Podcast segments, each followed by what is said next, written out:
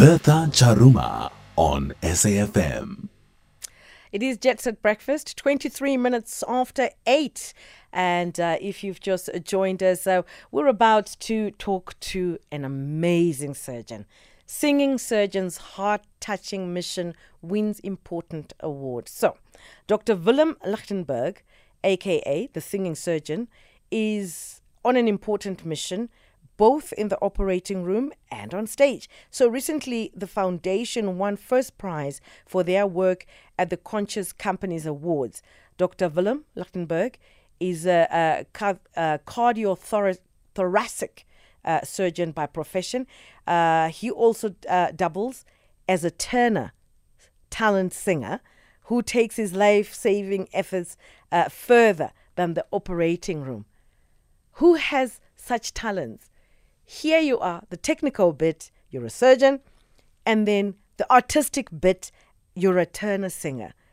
Dr. Willem, welcome to Jet Set Breakfast. Good morning. Thank you very much for the opportunity to talk to you. How did you get, you know, such amazing talents? I mean, and they are two worlds apart. Well, just to answer the second part of your question, because I think the first part is possibly rhetorical. um, you know, I grew up in a home where music was prevalent. My father was a great lover of classical music, and that's a wonderful gift that he gave me. And um, I've grown up singing and loving music, and uh, I was. A friend of mine heard me sing in church at, at the church service I was invited to sing at many years, a few years ago. And he said to me that he wanted me to come and record an album at his studio. And by a series of circumstances and discussions, had this idea of of starting a charity and using music as the vehicle by which to tell the stories, spread the word, and get to people. It's it's a, it's it's a quirky left field idea, but it seems to be working. We're very grateful for that. Mm. And you've got this beautiful foundation. You're a founder of Young Hearts. What prompted you to start this foundation? What triggered the thought? You know, when I was a junior trainee surgeon at Red Cross Children's Hospital in Cape Town um, in the early 2000s, there was an occasion where we had a very complex operation to do on a young girl who had got to the hospital quite late because of the way the uh, the health system is structured, and she had to go through various different um, hospitals and referral centers before she eventually got to the Red Cross Children's Hospital. By which time she was severely, gravely ill, and we it was a long, complex operation. Unfortunately, we couldn't we couldn't save her life, and I had to go and tell her mother that her daughter had passed away on the operating table. And I will never forget the expression on that mother's face. It was a Tuesday evening. It was around 10 o'clock, and I even remember what the mother was wearing. And I decided there and then that I, I, I need, something more needs to be done. And I've always carried this idea in my head. And as I told you, circumstances by which it it happened, um, that's that's what prompted me. Mm. And, and, it's a it's a beautiful uh, foundation, I have to say. And ever since you started, have you been receiving enough support? And is it been great support? Maybe let me just leave it at that for now because I wanted to double question, but let me leave one question at a time. Have you been getting enough support? You know, we're very grateful for the support that we have been getting. Um, we've been very, very generously supported by Ampath Laboratories and by Pharmadynamics and uh, some individual donors. And we have managed to start this surgical program at Red Cross Children's Hospital. But raising funds is um, an incredibly difficult thing. You know, we don't live in the easiest of economic times. People are always um, loath to part with their money, especially in the circumstances uh, that are prevalent in South Africa, where money seems to disappear into thin air. So, um, but to answer your question, yes, we have been very fortunate to receive the gener- generous support from people like Ampath and Pharmadynamics. Ampath being our title sponsor.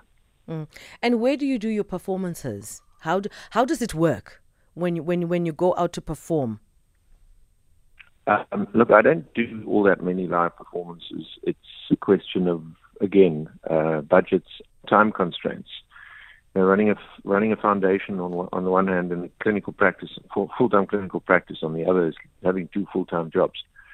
So the the music side is when I I've recorded two albums and a number of single track recordings, and the when those are monetized, that money also goes to the foundation. Um, we're hoping to start doing some more live performances. We just need to create another few hours in the day somehow to be able to fit all of that in. Mm. and ideally, ideally, what would you like to see happen from your fundraising perspective? Um, what what do you yearn for? So first of all, we want to make sure that the current existing surgical program is can continue. Then we want to expand that from Red Cross Hospital to Schuur Hospital because it's not just congenital surgery, it's also rheumatic heart disease, and it's not just children, it's young adults who are also affected. Mm. And um, then we'd like to obviously expand it to other parts of the country and eventually to, into the rest of, this, of the of the African continent.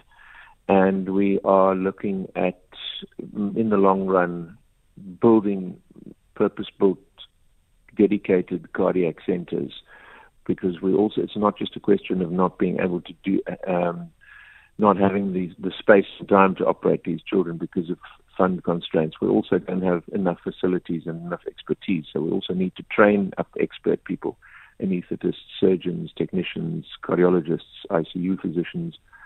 So it's a it's a very wide net that we want to cast. But in the long run, you know, if you don't ask the question, the answer is always no. And if you don't take a step forward, you always remain in the same place. Yeah. And then how do you select your recipients? Like, I know that you said those that cannot afford the treatment.